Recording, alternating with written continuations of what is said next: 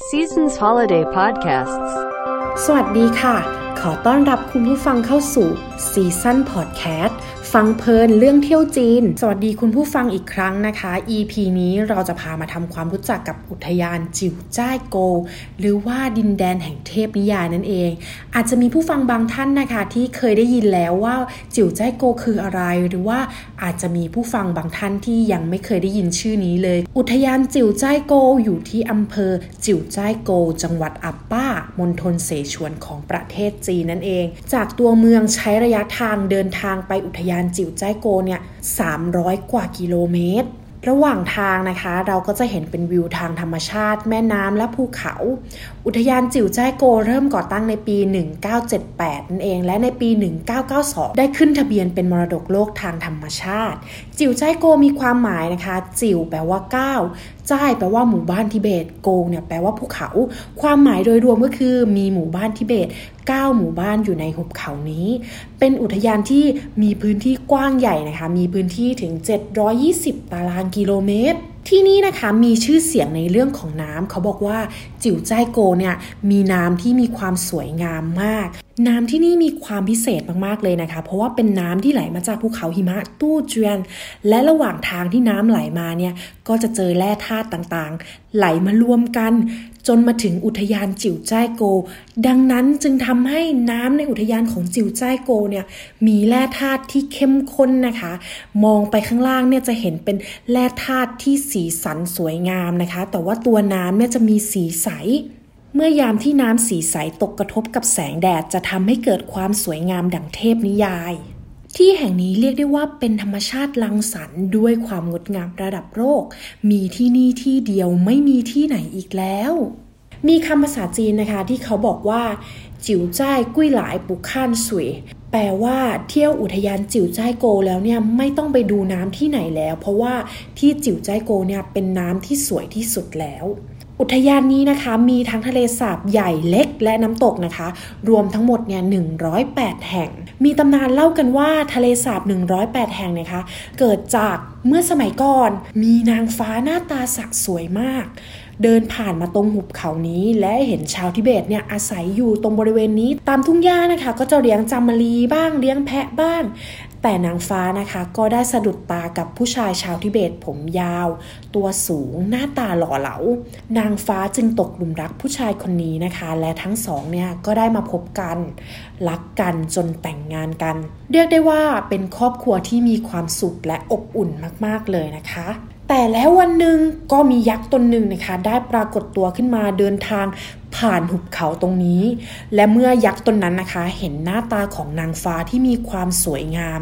ก็จึงลักพาตัวนางฟ้านะคะปีนหนีออกจากหุบเขานั้นนะคะ โดยหอบหิ้วนางฟ้ามาด้วย แต่ว่ากระจกที่ติดตัวนางฟ้านะคะ ได้ล่วงหล่นลงมาแล้วก็แตกเป็น 108 ชิ้น พอผู้ชายชาวทิเบตสามีของนางฟ้านะคะ เห็นว่าภรรยาของเขาเนี่ยถูกจับตัวไป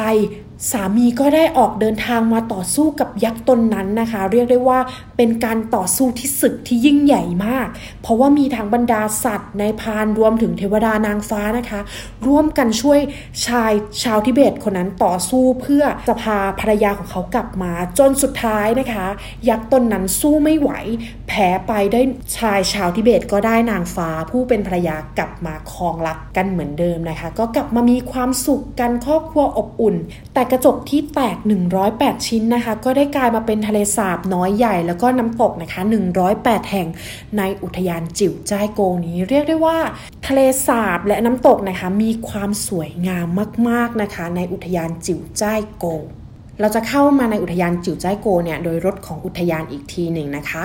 ต้องบอกก่อนว่าแผนที่ของจิ๋วจ้ายโกนะคะ จะเป็นรูปตัว Y นะคะ คล้ายๆ กับตัว Y เลย เราจะเดินทางท่องเที่ยวนะคะ เริ่มจากหางตัว Y ขึ้นไปนะคะ แล้วก็เราจะพูดถึงฝั่งขวามือก่อน ฝั่งขวามือที่แรกที่เราจะเจอก็คือทะเลสาบต้นอ้อนั่นเอง เขาบอกว่าจะเห็นแม่น้ำไหลผ่านนะคะ เป็นน้ำสีมรกตมีความลึก 4 เมตรนะคะ แล้วตรงข้างล่างเนี่ยพื้นน้ำเนี่ยเราจะยังจะมองเห็นเป็นเข็มขัดสีหยกนะคะ อยู่ตรงกลาง ปกติต้นอ้อเนี่ย จะเกิดสูงจากระดับน้ำทะเลแค่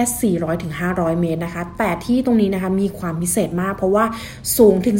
2,200 กว่าเมตรนะคะ แต่ว่าต้นอ้อก็ยังสามารถเกิดขึ้นมาได้ เดินมาอีกหน่อยนะคะ ก็จะเจอกับทะเลสาบมังกรหลับใต้น้ำนะคะ ให้ลองสังเกตดีๆ พื้นใต้น้ำเนี่ยเขาบอกว่าจะเห็นเป็นรูปร่างคล้ายๆมังกรนะคะกำลังนอนหลับอยู่เดินมาอีกนิดนึงก็จะเจอกับทะเลสาบซูเจินซูนะคะ แปลว่าต้นไม้ เจินแปลว่าเรียงเป็นแถวมองไปเนี่ยต้นไม้จะเรียงเป็นแถวเลย แล้วก็ต้นไม้จะเกิดจากน้ำนะคะ มีคำหนึ่งที่เขาบอกว่าต้นไม้เกิดตามน้ำแม่น้ำไหลผ่านป่าไม้นั่นเอง ขวามือข้างบนนะคะ ก็จะเป็นหมู่บ้านทิเบตเป็นหนึ่งใน 9 ของหมู่บ้านทิเบตนะคะ ที่สามารถเดินขึ้นไปชมวิถีชีวิตของเขาได้เลยความเป็นอยู่ต่างๆนะจากทะเลสาบซูเจิ้นนะคะ ใกล้ๆกันเป็นน้ำตกซูเจิ้นเวลาน้ำไหลแรงๆเนี่ยเขาบอกว่าสวยงามมาก ขึ้นมาข้างบนอีกหน่อย ก็จะเจอกับทะเลสาบเสือที่ชื่อนี้นะคะ เพราะว่าเวลาที่น้ำไหลมาจากทะเลสาบลงมาข้างล่างเนี่ยเสียงตกกระทบกันนะคะ จะเหมือนเสียงเสือคำรามร้องเลย อีกความหมายคือในช่วงฤดูใบไม้เปลี่ยนสีที่จะมีสีแดง สีทอง สีเหลือง สีส้ม เงาสะท้อนบนผิวน้ำเนี่ยเหมือนเป็นลายของเสือเลย ก็เลยตั้งชื่อว่าเป็นทะเลสาบเสือนั่นเองนะคะ เดินมาอีกหน่อยนะคะ ก็จะเจอกับทะเลสาบแรด ตามตำนานเขาบอกกันว่า เมื่อก่อนนะคะ มีลามะขี่แรดมาเดินทางไกลมา เดินทางมาแล้วก็มาอยู่ตรงนี้นะคะ มาแวะพักให้แรดได้ดื่มน้ำพักผ่อนรวมถึงลามะก็ได้พักผ่อนด้วย แต่พอถึงเวลาที่จะต้องเดินทางต่อลามะก็ได้เรียกแรดให้ออกเดินทาง แต่ว่าเรียกยังไงแรดตัวนั้นก็ไม่ออกเดินทาง พระลามะก็เลยคิดในใจว่าที่ตรงนี้และตัวนี้น่าจะผูกพันก็เลยตัดสินใจนะคะ อยู่ที่ตรงนี้นะคะ กับแรดตัวนั้นจนและต้นนั้นนะคะ หมดสิ้นอายุไขไปเอง ชาวทิเบตนะคะ ก็เลยตั้งชื่อทะเลสาบตรงนี้ว่าทะเลสาบแลดมาถึงจุดทางแยกนะคะ มีน้ำตกหนึ่งนะที่เรียกว่าน้ำตกนอเยอร์หลังนะคะ เป็นภาษาทิเบต แปลว่าสูงกว้างใหญ่ เพราะว่าน้ำตกนี้นะคะ เป็นน้ำตกที่มีความกว้างที่สุดในอุทยาน กว้างถึง 328 เมตรนะคะ และตรงทางแยกเลี้ยวขวาขึ้นมาอีกหน่อยเนี่ยก็จะเจอกับทะเลสาบกระจก คือเขาบอกกันว่าไม่ต้องอธิบายมากเลยว่าทำไมถึงตั้งชื่อว่าทะเลสาบกระจกนะคะ เพราะว่าแค่เพียงเห็นวิวทิวทัศน์ก็จะเข้าใจได้ทันทีเลยว่าทำไมถึงชื่อว่าทะเลสาบกระจก เวลาน้ำนิ่งนะคะเงาสะท้อน ของผิวน้ำเนี่ยจะซ้อนลงมามีความสวยงาม มีคำหนึ่งนะคะที่เรียกว่า นกบินในน้ำปลาว่ายอยู่บนฟ้า เวลาถ่ายรูปออกมาก็ไม่รู้เลยว่า ถ่ายรูปวิวภูเขาหรือว่าถ่ายรูปวิวทะเลสาบนะคะ เรียกได้ว่าที่แห่งนี้เหมือนเทพนิยายจริง ๆ เดินมาอีกหน่อยนะคะ ก็จะเจอกับน้ำตกทานไข่มุก เพราะว่าเวลาน้ำไหลผ่านเนี่ยจะเกิดเป็นฟองอากาศนะคะ น้ำตกทานไข่มุกนะคะ พื้นผิวข้างล่างของเขาเนี่ยจะเป็นแบบครุขระและเมื่อน้ำไหลลงมาจากที่สูง ตกกระทบกันจนเกิดเป็นฟอง เป็นเม็ดเล็ก ๆ คล้าย ๆ กับไข่มุก จึงเรียกที่นี่ว่าน้ำตกทานไข่มุกเขายังบอกกันอีกนะคะว่าที่ตรงนี้นะคะ น้ำตกทานไข่มุกเนี่ยเคยเป็นหนึ่งในฉากของภาพยนตร์เรื่องไซอิ๋วนะคะ เมื่อปี 1986 มีฉากหนึ่งเนี่ยที่ผถังซัมจั๋งและลูกศิษย์เนี่ยเดินทางมาที่น้ำตกนี้นะคะ เขาบอกว่าถ่ายทำกันที่น้ำตกทานไข่มุกตรงนี้เลย ใกล้ๆกันนะคะ ยังพบกับทะเลสาบนกยูงที่ตั้งชื่อนี้ เพราะว่าสีของน้ำเนี่ยมีความคล้ายกับสีของนกยูงมีสีเขียว สีฟ้าสีเหลือง สวยงามนะคะ นอกจากนี้มองลงมาจากที่สูงนะคะ จะพบลักษณะคล้ายๆ ตัวนกยุง หัวคอหางในทะเลสาบเลย ขึ้นมาอีกหน่อยก็จะพบกับทะเลสาบหมีแพนด้าที่ตั้งชื่อนี้นะคะ เพราะว่าตามป่าภูเขาข้างบนเนี่ยมีหมีแพนด้าอาศัยอยู่ หมีแพนด้าก็จะเดินลงมาแถวทะเลสาบนะคะ มากินต้นไผ่มากินน้ำที่กล่าวมาทั้งหมดนะคะ เป็นทะเลสาบและน้ำตกที่อยู่ฝั่งขวามือนะคะ ของอุทยานจิ๋วจ้ายโก ทางฝั่งซ้ายมือก็มีความสวยงามไม่แพ้ฝั่งขวามือเลย เพราะว่าเราจะพบกับทะเลสาบยาวที่ชื่อนี้นะคะ เพราะว่าเป็นทะเลสาบที่ยาวที่สุดในอุทยานยาวถึง 4,100 กว่าเมตรนะคะ สูงจากระดับน้ำทะเล 3,200 เมตร ช่วงหน้าหนาวเนี่ยเขาบอกว่าทะเลสาบเนี่ยจะกลายเป็นน้ำแข็งนะคะ จนสามารถเล่นสกีได้เลยถือว่าเป็นไฮไลท์นะคะ ของอุทยานแห่งนี้เหมือนกัน ลงมาอีกหน่อยเราก็จะพบบ่อน้ำห้าสีนะคะ นี่ก็ถือว่าเป็นอีกหนึ่งไฮไลท์นะคะสำหรับอุทยานจิ่วจ้ายโกวสำหรับบ่อน้ำห้าสี เขาบอกว่าเป็นบ่อน้ำที่ไม่ได้กว้างใหญ่มากมายอะไร แต่ว่ามีความเข้มข้นของแร่ธาตุนะคะที่เรียกว่ามีทั้งสีเหลืองสีเขียวสีฟ้านะคะ และนับไปนับมาเนี่ยอาจจะเจอถึง 7-8 สีเลย ที่มีความสวยงามมากๆนะคะ ไม่แพ้ฝั่งขวามือเลย อุทยานจิ๋วจ้ายโกนะคะ สามารถเที่ยวได้ตลอดทั้งปีเลย หรือว่าเที่ยวได้ทุกฤดูนั่นเองค่ะ ไม่ว่าจะเป็นฤดูร้อน ฤดูใบไม้ร่วง ฤดูหนาว หรือว่าจะเป็นฤดูใบไม้ผลิ